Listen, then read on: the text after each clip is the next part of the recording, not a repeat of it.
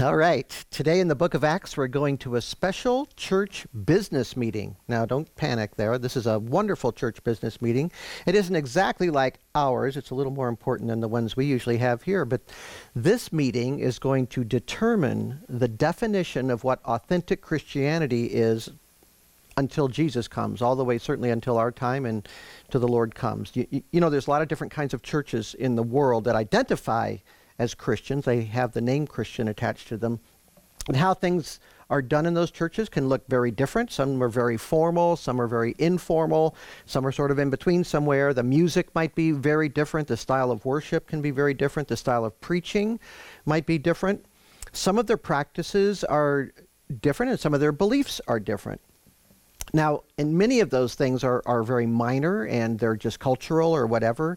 And those are things over which good Christians can disagree. Some of their practices, like a Presbyterian believing Bible centered Presbyterian church might baptize babies, and we wouldn't do that. That would be something to have a legitimate disagreement over, but we all believe in the essential doctrines of the faith together there are essential doctrines, things that really determine whether or not a church is a true church or a false church. And that's what we're going to be talking about a little bit. There's really big issues. And the big issues are things like who is God? Who is Jesus? How do I how do I get saved by Jesus? Those kinds of questions. So you have to get those right, um, or you are outside the true faith. And of course, the answers are found in Scripture, right? For example, who is God? If, if you believe that God started off as a man and that he has celestial wives and that you can, you can say you're a church, but you are outside of what authentic Christianity is. You don't know the real God. And God himself does not think that you are a true church if you believe things like that about him. The second question I asked, who is Jesus? Well, the Bible says he's the eternal Word of God become flesh, God taking to himself true human nature for the salvation of sinful human beings. If you think he's Michael the Archangel or a created being and you call yourself a church, God doesn't think you're a real church. How am I saved by him? That was the third question I asked. Well, the Bible's answer is that I am a, a, sinner, that I can only be made right in the eyes of God and forgiven for all my sins by the perfect, righteous life of Jesus Christ being offered up as a sacrifice on my behalf, taking my place before the judgment throne of God and enduring the wrath of God against my sin and receiving his righteousness that is credited to me. That's how I am saved. That's how you can be saved. That forgiveness that God offers is freely granted to me by God's grace. It's a gracious act, and I receive it only by faith. Faith in Christ as my Lord and faith in Jesus as my Savior. So it's that question, how am I saved by him, that is the subject of the first big church council in the history of the world, and that's found in Acts chapter 15.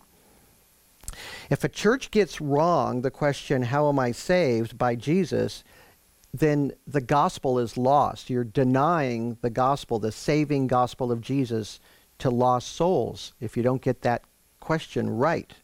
So it's extremely important. And at the time of this meeting, the, the question came up with regard to Gentile salvation. How are non Jews saved? And that was the most important question of the day by far. And it kind of arose slowly because the beginnings of the church were very, very Jewish. The first Christians were almost all Jewish, and Jesus was their long promised Messiah. Uh, out of the Jewish scriptures, the Jews were the chosen people. But you got to remember, if we accept that Abraham was the beginning of God's covenant people, and he was, then we should know that all the way back in Genesis chapter 12 and Genesis chapter 18 and Genesis chapter 22, God's promises to Abraham included the whole world and especially this key sentence in your seed, all the families of the earth will be blessed. So God's plan was always, from the beginning, to bless people from all the nationalities there are in the world, all the language groups, bless them with his saving love, his saving mercy, not just Abraham's descendants. So over time, unfortunately, many Jews saw their special status as God's chosen nation to be not so much a, a privilege to, to bless the world, but a kind of personal superiority. There was a kind of an arrogance built into what grew over time. And that's one of the great temptations of mankind, isn't it? To take as a source of pride and vanity a gift that God gave us to serve other people. How can we be proud and uh, feeling superior about God giving us freely something with which to bless others with. I know Christians who act that way too, that they start to feel kind of superior, like they're better than other people because God's been gracious to them. Well, graciousness should humble us, not pump up our pride, right? Uh, even a pastor or two down through the history of the world has fallen into this trap a little bit about this sort of prideful arrogance, maybe more than two. But uh, so did many Jews in the first century it's kind of what they were taught. And um, it kind of grew as they became more oppressed as a people. The more they were conquered, they became less idolatrous but more prideful because they people want to feel superior to their conquerors and oppressors. So they rooted themselves in their faith that way that they had they were better than the Gentiles because they had the true faith. Well, it's true that they had the true faith as opposed to all the pagan things, but were they better human beings? Well, that's that's the wrong way to look at it, right? Um, it was God blessing them and giving them these gifts that He gave them to serve the world with. So the whole idea of we are better and others are beneath us, that's not good. So in Acts chapter 15, this great controversy starts when some men come from Judea, where Jerusalem is and where the first church was, and they travel 300 miles up north to Antioch. That's the first missionary sending church. That's where Paul and Barnabas left to go on their mission field with. And right at this moment, they're there, the, coming back from the first missionary journey, and they're teaching there. They're spending a long, many days there, the Bible says. So this is the church that successfully sent the first official strategic mission into Gentile pagan lands. So, verse 1. So men came down from Judea and began teaching the brethren, saying, Unless you are circumcised, according to the custom of Moses, you cannot be saved. So this is salvation by circumcision. Circumcision was the dominant demand they had, but as we work through this text, we're going to see that there were more things they expected, uh, in, involving a lot more of the Jewish system and the law of Moses. But to them, circumcision, circumcision was the difference between a, a real convert and a pretender. That was the mark, that was the sign of genuineness. It was salvation by circumcision, salvation by ritual. You could say it salvation by the knife, which, if you're thinking about salvation in terms of a soul, what would that have to actually do with it, right? But to them, it was everything. The Gentiles in Antioch, they said, were not saved by faith. They were not saved by God's grace through their own faith in response to God. They needed to do this thing. Well, the great missionaries there, Paul and Barnabas, were not having any of that. So, verse 2 says, When Paul and Barnabas had great dissension and debate with them, the brethren, so the church in Antioch, determined that Paul and Barnabas and some others of them should go up to Jerusalem to the apostles and elders concerning this issue. So, this needed sorting out back home at the mother church, where the most eminent men from the first Christian church could weigh in on this matter with participation from these uh, other churches. So notice the phrase there in verse 2 apostles and elders. I mentioned last week that the decision about this would not be made by just the apostles. They could have done it. They could have dictated an answer, thus saith the Lord, this is the way it's going to be. Uh, the apostles were the highest authority in the church. They had lived with Jesus. They were trained by Jesus. God still spoke through them. So they had all the authority in the world. They had two superpowers uh, as far as authority goes. Jesus personally chose them, and God spoke through them. So they were prophets. They were prophets plus, prophets with an extra layer of authority. But the apostles chose to involve all of the leadership, the elders, just regular guys that were elder qualified as well. They were under the apostles in terms of authority, but um, it was good for them to learn to clarify doctrine in this way. So it was kind of training for them. It was a good experience for them to be involved with this. Clarified the fact that they carried the responsibility for sound doctrine in the church, just as elders do today. So, we have the apostles with us today, but only in here, only in the book. They had apostles with them, but the apostles wanted them to learn to discern true doctrine from false doctrine. So they're included in this great council that's going to go on here. So watch for this phrase, apostles and elders. You're going to see it in verse 2, in verse 4, in verse 6, in verse 22, and verse 23. So it's obviously a major point. It never says the apostles, it says the apostles and the elders, the apostles and the elders. So they want you to see that the elders are, are deeply involved in this whole thing. So that's what Luke wants for you. So Paul and Barnabas traveled to Jerusalem, and they're representing this great missionary church in Antioch, along with some other leaders from there. And on the way down, they share about the wonderful response they had from the Gentiles in Asia Minor when they preached the gospel there. So, verse 3. Therefore, being sent on their way by the church, they were passing through both Phoenicia and Samaria, describing in detail the conversion of the Gentiles, and were bringing great joy to all the brethren. When they arrived at Jerusalem, they were received by the church and the apostles and the elders and they reported all that God had done with them. Okay, so for believers in churches all along this 300 mile stretch from Antioch to Jerusalem, there was joy at the news of the Gentiles responding to the gospel message because anybody that had heard the message and understood it properly would understand that it's by faith. It, salvation is by God's grace, freely given to us, and received by us by faith alone. So, Jesus was being welcomed into many Gentile hearts, and most of the people were thrilled with that. Now, it's at verse 5 that we learn a little bit more about where the problem is, uh, where it's coming from. The idea that circumcision and following the old covenant rules were essential for salvation. So, verse 5 says, Some of the sect of the Pharisees who had believed, these are believing Pharisees, Christian Pharisees, stood up saying, It is necessary to circumcise them and to direct them to observe the law of Moses. These Gentiles need to be told to follow Moses. Now, are you surprised that there's Pharisees in the church? It kind of jumps out at you. It's like, what? What? What? Does it ever mention that before? I think many Christians have a picture in their minds of the priests and the Pharisees and all those people being enemies of Jesus, and that's just it. They were his. They were the bad guys in the Gospels, and many were, but not all and especially after the resurrection and the day of Pentecost. In fact, Acts chapter 6, verse 7 says that many priests believed and became Christians as well. So, a number of those men belonging to a group that were among Jesus' most dedicated enemies, they did become followers of Christ eventually.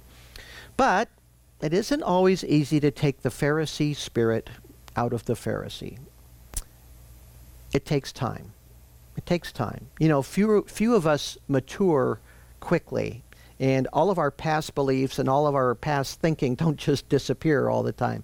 We have to grow in knowledge and in our understanding and in the Word of God. So, Peter, remember, he had to have a vision given to him, specially by God, of, of unclean animals to kill and eat before he would dare to go to the house of a Gentile and go under his roof. So, Peter needed that too. So, it's not surprising that there's a lot of um, traditional Jewish thinking that's kind of holding back those kind of things. Peter learned his lesson. These Pharisee characters haven't had that experience yet. So these Pharisees become Christians, haven't given up their zeal for the ancient ways and the ways of thinking. Even if Messiah fulfilled um, the promises and all of the sacrifices and all of that, uh, and rendered some of those things no longer binding, they, they still saw a lot of it as critically important to your salvation to follow these certain Jewish and Old Testament things. So, the gospel of grace and the Pharisees' position on circumcision and keeping the law are not compatible. You cannot put those together. You cannot put the gospel of grace and this Pharisee position together. They won't go together. So there has to be a decision made about what the truth is. So this is not a follow your conscience situation. In certain situations, you can say, well, you know, if you're convinced that a baby should be baptized, we can honor that. We're not going to do that ourselves. But this is against the gospel. This is about this is a salvation question. It's, a, it's an essential matter, a matter of essential truth. So the stated belief is it is necessary to circumcise them and to direct them to observe the law of Moses. That is contrary, it's antithetical to the gospel, the real gospel of God's grace. It's the opposite of good news. In fact, it's a direct challenge to the gospel of grace. It says that Christ is not a sufficient Savior, doesn't it? Isn't that what that means? Whatever He did, we've got to add more to that. I have to win my salvation. And of course, I can't win my salvation. That's what be, why it becomes such a troublesome doctrine. When the church councils are called, um, there's there's there has to be a decision made. So this is wh- that's why church councils get called because you have two positions that are not compatible, and and the matter is essential. That's usually what brings forth a church council. The positions are not compatible, and the matter is essential. Those are the two big things. So this is the first great church council in history. There have been a number of them. This is the first one. So you cannot compromise or distort or change what God has declared plainly. So the New Testament, you know, it describes the church as the pillar and support of the truth. That's the job of the church. So when there's falsehood coming, it's our duty, our obligation to respond with the truth and to declare the truth. So, verse 6 the apostles and the elders, good, you got it. The apostles and the elders came together to look into this matter. And again, I emphasize apostles and elders, they're all in charge here. Uh, and they're always linked here in chapter 15. So I just think it's amazing that the apostles did that. They, they really are practicing great restraint in a way. They, they, they don't make decrees, uh, they make arguments. They're, they're persuading, they're not just decreeing what's the truth. So they don't appeal um, to their own personal revelation. They don't insist on their full authority at all, but they, they speak, but they don't command. And they could command. And maybe they have a backup argument to command, but they're going to persuade, and, and everybody's on board that is solid, so it's, they know it's going to go well. They want the elders involved in this whole thing. It's a very full discussion that they have. Everybody got to say their piece, including the Pharisee Christians. Um, Luke begins verse 7. He says, after much debate. And that shows you right there that everybody was allowed to say their piece and to make their argument. So both sides had their say. Luke isn't interested in presenting the various arguments. He just summarizes that a full debate occurred. And what he does do is give us the heavyweights, you might call them. Uh, so we have four key speakers who are so persuasive that the matter is just settled as far as the church is concerned, the church of and the church that's descended from the apostles, the apostolic church, um, what, we, what we would call Orthodox Christianity, small o, orthodox, that the right way, the right way to believe, the right way to practice our faith. So Peter is up first, and we're going to talk about him today. Why do you think Peter is important? Well, if you've been with us, you should know because Peter presided over the Gentile Pentecost, right? The second Pentecost at Cornelius' house in Caesarea. Cornelius was a Roman soldier, a Roman officer, and Caesarea was a Roman city in the Holy Land, so Peter was called there, went into a Gentile home, and shared the gospel. But it's more than that. And that whole story is told in Acts chapter 10. If you were with us there, you probably remember. Go back and read it. And Peter tells the story in quite a bit of detail in Acts chapter 11. That's how important this is. So now he's telling it, and we're getting a shorter version here in Acts chapter 15. But, you know, the original Pentecost was a special day after the resurrection of Jesus when the Holy Spirit descended on the disciples. It was very dramatic. Remember, there was a loud rushing wind, but there was also these tongues of fire that distributed distributed themselves on the apostles and the people there, and they started to speak with languages they didn't know. They could speak other languages. And they went out and they were praising God. And then Peter got up and preached a sermon, and 3,000 people were saved on that particular day. So it was a big event. Big event. And that's when the church began. That happened once.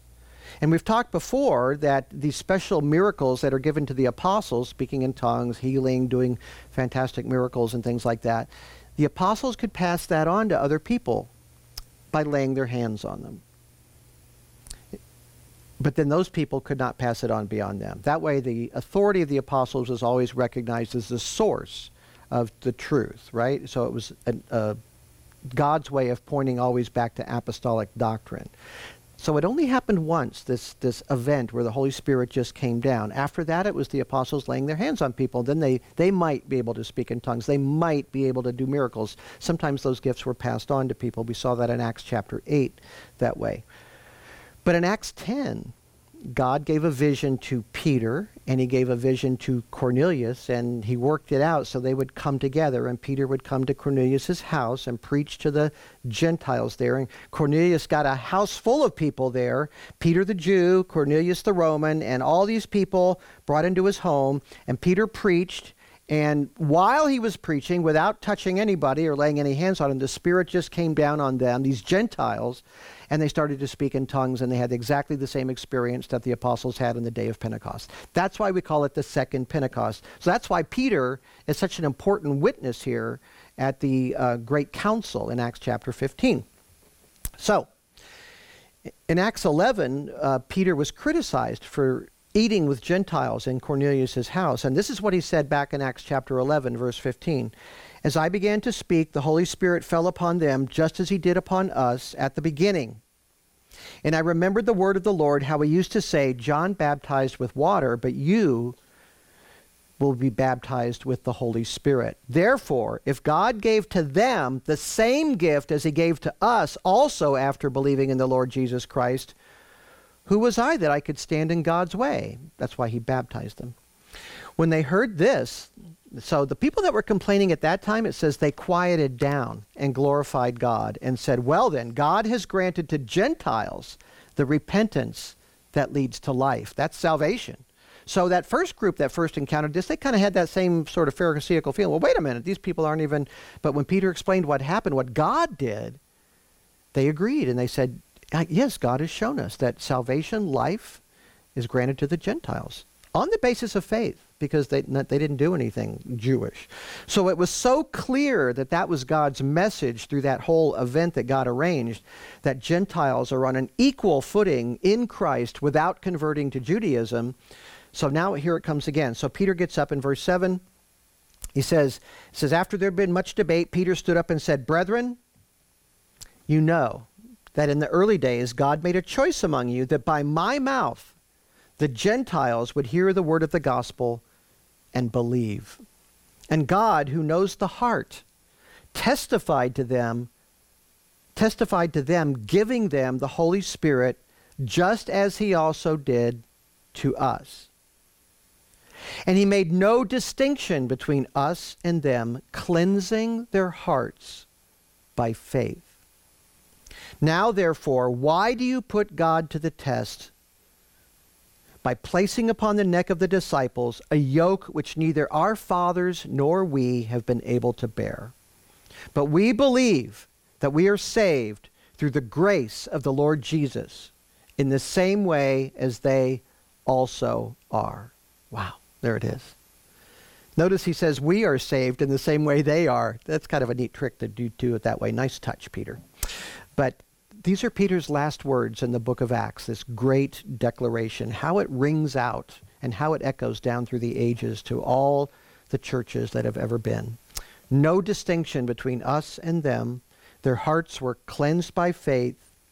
And then this pure statement of doctrine, his personal apostolic affirmation of the truth, how a sinner is saved.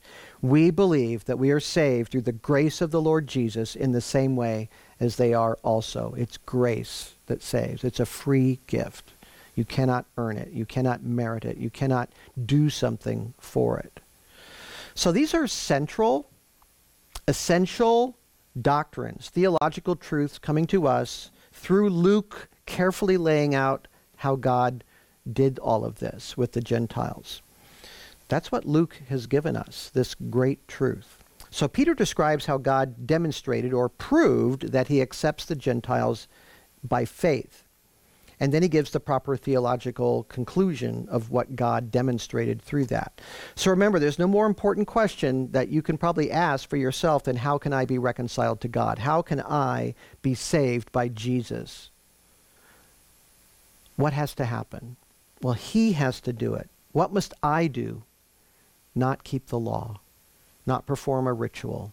It's to believe, to put my personal faith in Jesus as my Lord and Savior.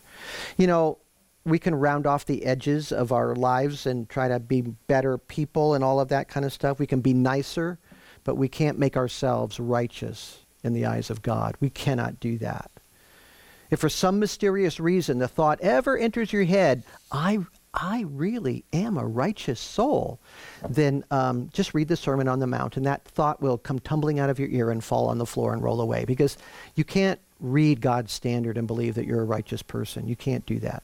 We don't keep God's law, and, and it's because there's something deep within us that doesn't want to. There's sin. Every human being is born a child of Adam and Eve. We're sinners by nature. So Peter even describes the law as an unbearable yoke. He says, a yoke which neither our fathers nor we have been able to bear. The, the law is actually a burden to bear. And of course, the Pharisees added hundreds of rules. I mean, laws on top of laws, um, which are maddening in their details. But he's not just talking about that. He's talking about the law of Moses itself. It was a burden. Not because the law was bad. It wasn't bad. God made it. It's God's law. It reflects his moral character but it can't save us. It can't cleanse our hearts. It can't bring this confidence of forgiveness uh, from God in, in like Christ can. It was a constant reminder of sin because every time you sinned, you had to go and offer some kind of a sacrifice. Blood was had to be offered for your sins, and you were always sinning, right? Because we all sin. So there were always new sacrifices to offer because nothing really solved the sin problem. So many rituals and so many cleansings and so much blood, and sin was still there. It was still there. So the law of God is designed, it is a standard, but it's designed to reveal sin, that we can't keep that standard. That's one of its main purposes, that to show us we can't do it. So when people try to do that or pretend like they're holy and they've made it and they've achieved it, they, they, they haven't. And you haven't. I haven't. We can't do that. The law was designed to reveal sin. And there was seldom a feeling amongst Old Testament saints, even the godliest saints, of I am clean now. They didn't have that feeling because there was always another sin on another day. Jesus came to bear our sin, the guilt and the shame of sin. So my simple, heartfelt repentance in his name is enough. That's sufficient that to, to bring forgiveness from God because faith is all that's required. It's a humble faith, a, a repentant faith, but that's all it is is faith. So Peter says, why do you put God to the test? By placing a yoke on the disciples, which neither our fathers nor we have been able to bear. They're testing God by doing this. That's not a good thing to test God. In all the scriptures, that's always a bad thing. It's always a sin in scripture to test God. Putting God to the test is what the Israelites did in the wilderness. God delivered them out of Egypt. He brought them with great miracles out of Egypt and put them into the land. And then they started to grumble, right? And where's the water? And uh, we don't have enough food out here. And uh, well, you don't, you don't really love us all at all, do you? You're, take us back. We want to go back to Egypt. Remember that whole thing? They did not believe that God was providing their deliverance. They weren't going to trust him. They were going to grumble about it. They put him to the test. And then he struck them with curses and plagues during that time as well, and offered them a way out if they would have faith. But that's what the Pharisees are doing. They, they don't trust that God's grace is enough for salvation. They're putting God to the test.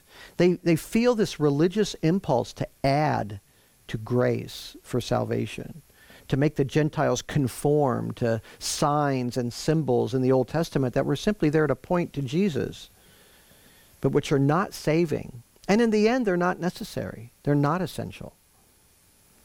All the law can do is show us our sin. That's its value, but it cannot save. Human beings have this tendency to try to fix what they think God hasn't done properly, right? Human beings are always doing that. Oh my, these, these Gentiles, they only believe in Jesus. What about all their sins, their unclean habits, those icky people, they're nasty people, those sinful, sinful pagans? Only the law can save them from themselves. They must start with circumcision and then follow all that Moses commanded. That's what the Pharisees are arguing for. Peter says that's not what saves. Grace is what saves, and it's a gift by nature. Grace is a gift. So we can talk about Gentile sin, but what they needed was to be saved and to be delivered from those sins by the Lord Jesus. He is sufficient for all things. So Peter's declaration, that's the line that just cannot be crossed. You can't abandon that. We believe that we are saved through the grace of the Lord Jesus in the same way as they also are. We're saved that way, they're saved that way. So we're going to finish what happened at the Council of Jerusalem next week, but um, right now I want you to see uh, where this is going. Peter has made this definitive statement. Not only are the Gentiles saved this way, but everyone is saved this way. That's the point. That's the great truth to be affirmed. God is gracious. He's made salvation possible through Jesus plus nothing. The council is actually going to choose a very interesting path, which we'll look at next time, but it never diverges from what Protestants call the doctrine of salvation by grace through faith. And the biblical word is justified. We are justified by faith, and that salvation is a gift. So we, I'm, I'm going to take you to the Apostle Paul in a minute and show you how he uses that word justified. But let me give you some definitions here. William Gurnall gave this very fine, simple definition of the doctrine of justification by faith. He said, We are justified not by giving anything to God, what we do, but by receiving from God what Christ has done for us. That's a really good definition. A more modern definition by uh, Jerry Bridges is really helpful too. He said to be justified means to be means more than to be declared not guilty. It actually means to be declared righteous before God. Me righteous before God? Yeah. It means that God has imputed or charged the guilt of our sin to his son, Jesus Christ, and has imputed or credited Christ's righteousness to us. So when God looks at us as believers, he sees the righteousness of Christ in us, even though we're not that righteous. But that's what he sees because Christ took our sins upon himself, all of them. And he's credited, God's credited his righteousness to us. So if you or I died without being justified, we'd be in a world of hurt. We'd have a lot to answer for you know, as, as we are without Christ, God would never look at us as holy or righteous or worthy of him. We know that in our hearts. We know that. We're no, we know we're not that good. We know that we're not as good as we want other people to think we are. We know that in our own hearts. God knows the truth about us, so there's no reason to pretend anything different. And he is absolutely pure. The Bible says God is light, and in him there is no darkness at all. But we have plenty of darkness in us, don't we? So God must save us. He asks of us righteousness, and we flat out blow it all the time, time and time again. And he sends this perfect Savior to us to rescue us from ourselves. Can you handle just a little bit more scripture here? The council is going to stand with the truth, but the, the spirit of distrusting God, of seeking to be justified by works, that is going to plague the early church for decades after this council. The entire book of Romans is actually written to proclaim and defend and protect this idea of justification by faith, being made righteous before God in Christ. Romans is the theology book of the, of the New Testament, but Paul wrote the book of Galatians. I want you to turn there. He wrote the book of Galatians to refute specifically the heresy of salvation by law or by circumcision that Jewish men claiming to be followers of Christ were peddling in Paul's wake. Everywhere he went, these guys would follow. And especially, it kind of got stuck or accepted in the Galatian region. That's where Paul went on his first missionary journey into the region of Galatia. That's where these these cities like Lystra were and Derbe. And he those cities are starting to take those doctrines when he, this is later after Paul is gone from there, but they're, they're following and they're bringing it might have come out of the, this great council, these people, or it might have been just people that adopted the same ideas. But they started going to the churches and saying they need to be circumcised. And some of these Galatian churches were buying it, they were eating it. It was a huge problem. So there's this whirlwind tour of Paul's argument I'm going to give you now. So it's, it goes pretty rapidly. We're going to start in chapter 3. I'm not going to go through everything. I'm just going to kind of read and then kind of highlight some of the key points here. So Galatians chapter 3, verse 1. You foolish Galatians. He's not going to mince words here. Who has bewitched you?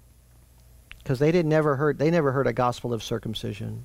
They heard a gospel of grace. So what happened?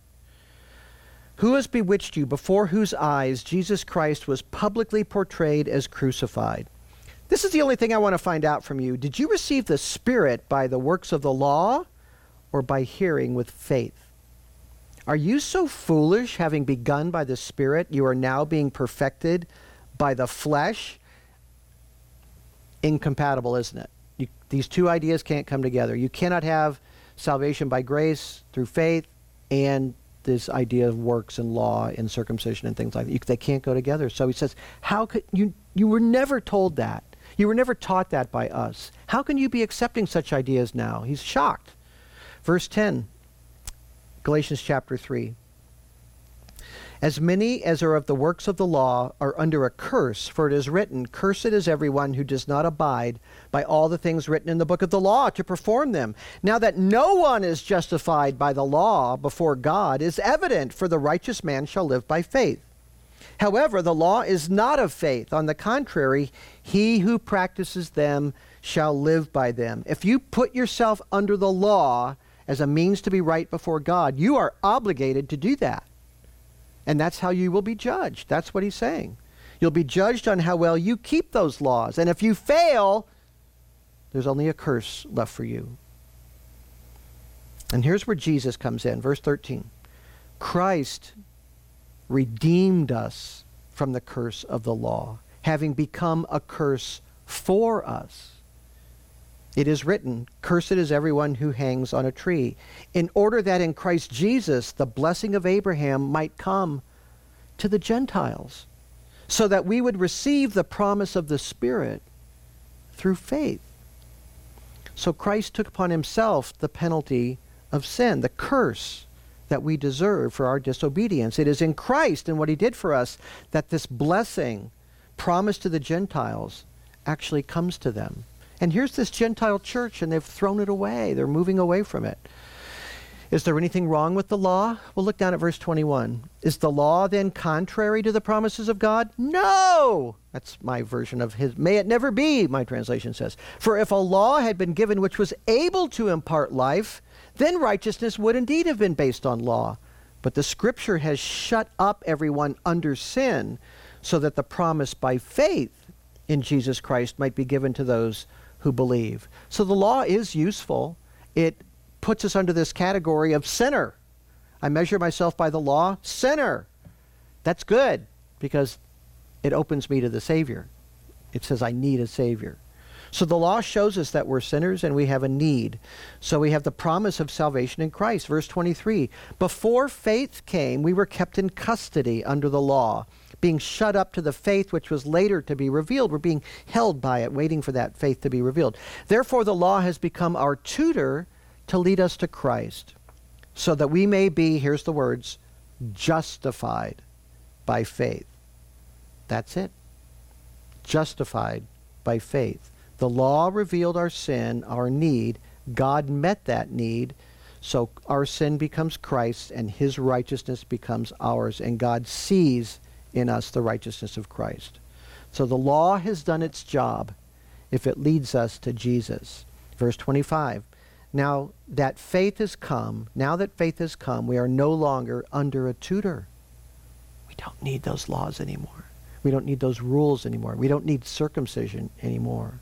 For you are all sons of God through faith in Christ Jesus, he says. Finally, in Galatians chapter 5, he deals directly with the issue of circumcision. Verse 1, Galatians 5 1. It was for freedom that Christ set us free. Therefore, keep standing firm and do not be subject again to a yoke of slavery. Behold, I, Paul, say to you that if you receive circumcision, Christ will be of no benefit to you. And I testify again to every man who receives circumcision that he is under obligation to keep the whole law. You have been severed from Christ, you who are seeking to be justified by law. You have fallen from grace. For we, through the Spirit, by faith, are waiting for the hope of righteousness. For in Christ Jesus, neither circumcision nor uncircumcision means anything, but faith working through love. How could you make the mistake of following the other way after hearing that? You see the incredible contrast there with with what was being pushed by the Pharisees in the church in Acts 15:1 unless you are circumcised according to the custom of Moses, you cannot be saved. That's what they were saying. And here Paul says circumcision doesn't mean anything. In fact, three times in his letters, twice here in Galatians, he says circumcision is nothing and uncircumcision is nothing. They don't mean anything. Doesn't matter. What matters is, he says, faith working through love. Faith is an active faith that works, but it's not the works that saves, it's the faith. That's the law of Christ, faith working through love. And verse 15 of Acts chapter 6, he says, Neither is circumcision anything nor uncircumcision, but a new creation. So the contrast is faith working through love. The contrast is a new creation. It's not the law, it's that God has renewed our hearts and changed us from the inside out. The work of the Spirit awakens us to God and changes our hearts. That's what salvation does. It's not a, a weight of law, a yoke of law imposed on us from the outside. It's a change that He does on the inside, writing His law in our hearts. So we want to serve the God we love. Christians don't see a heavy yoke in Christ. But the glory of Christ, the beauty of holiness, that's what we see, and we strive for that, just to be pleasing to Him. We offer so- ourselves to Him. Remember what Jesus said about His yoke? It's easy and it's light. A yoke, you know, it's what oxen wear to pull things. It fits really well. It's easy. And it's light. It's not a burden. It's not this horrible burden. So, we're not trying to measure up to win God's approval, are we? We're trying to let what God's doing in us work its way out into our thoughts and our intentions and our actions. That's the promise of the new covenant. That's what the Old Testament promised, and that's what Christ brought. That we would be washed clean and that God would write his laws on our hearts. That stone heart would be replaced with a heart of flesh, a soft heart, a living heart. He changes us on the inside. So if we look to the law for life, we're going to find death. But if we look to Christ, who is life, we find life. He is our salvation. Okay, at the Great Council, it is Paul and Barnabas' turn to follow up on what Peter just said. And then Brother James is going to make a resolution, a action item for them to vote on. And we'll look at that next time. Let's pray. Father, we're so thankful you delivered us from the yoke and the burden of the law, which never really brings salvation. It's always been by faith. That's always what you've sought from us.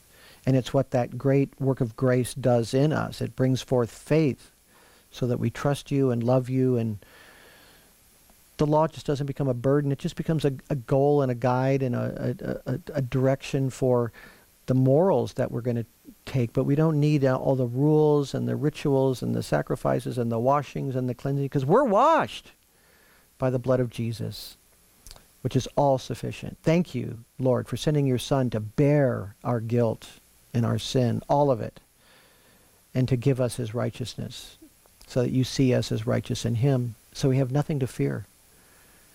So we thank you and we give you glory and praise in Christ's name. Amen. All right. Hang on. We'll be back in Acts 15 next week.